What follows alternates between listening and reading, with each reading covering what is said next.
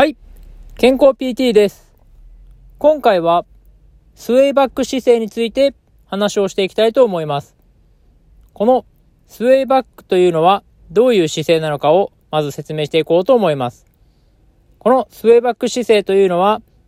猫背だけど腰が反っているという姿勢になります。この姿勢になると、顎が前に突き出た姿勢になり、いわゆるストレートネックという状態にもなってしまいます。このスウェーバック姿勢があると、腰が反っているため、腰痛になったり、背中が曲がって顎が前に突き出ている状態になりますので、肩こりの原因にもなります。このスウェーバック姿勢がどのようなメカニズムで起きるのかをまず説明していきたいと思います。このスウェーバック姿勢が起こる一番の原因としては、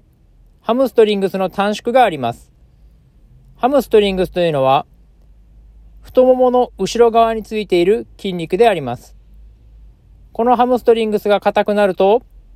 骨盤を後ろに引っ張っていってしまうので、骨盤が後傾してしまいます。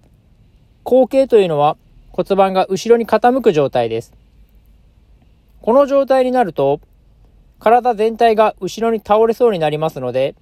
バランスを取るために、お尻を前に突き出したような姿勢になります。お尻を前に突き出すことによって、後ろに倒れないようにバランスを取ります。しかしその状態になると、今度は背中を曲げないと上半身が後ろにのけぞって倒れそうになりますので、バランスを取るために、今度は上半身が曲がって、上半身の部分が曲がる猫背になります。その状態になると、今度は顔が下を向いてしまうことになってしまいますので、顔を上げるために頭を上に上げる必要があります。それによって首が過伸展したような状態になり、顎が前に突き出て、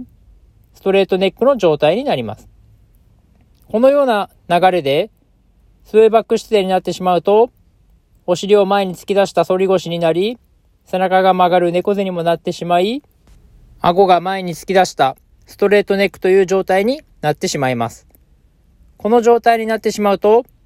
腰痛、肩こり、首の痛みというものが出てしまいますので、このスウェーバック姿勢を改善するということが、腰痛、肩こり、首の痛みの改善にもとても重要になります。このスウェーバック姿勢を改善するために一番大事なことは、ハムストリングスのストレッチです。立った状態で下に手を伸ばした時に床に手が届きますでしょうか手が下にしっかりと届く方は、このスウェーバック姿勢にはなりにくいですが、下に手が届かない方は、ハムストリングスが短縮している可能性があり、このスウェーバック姿勢になる可能性が高くなります。このスウェーバック姿勢になっているかどうかを簡単に判断する方法としては、壁にかかとをつけた状態で背中もくっつけて、そこから離れないようにしてください。その状態で、かかとの部分はついているけど、お尻の部分が壁にはつかない。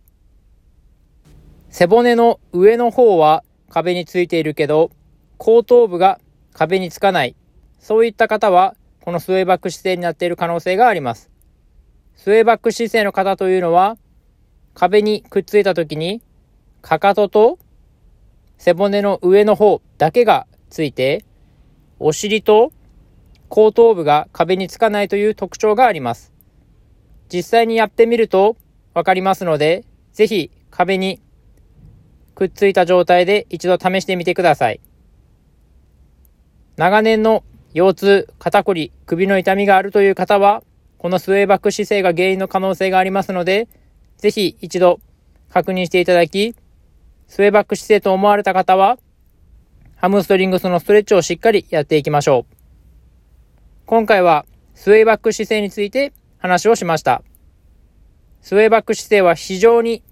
増えてきている姿勢になります。現代人は座りすぎにより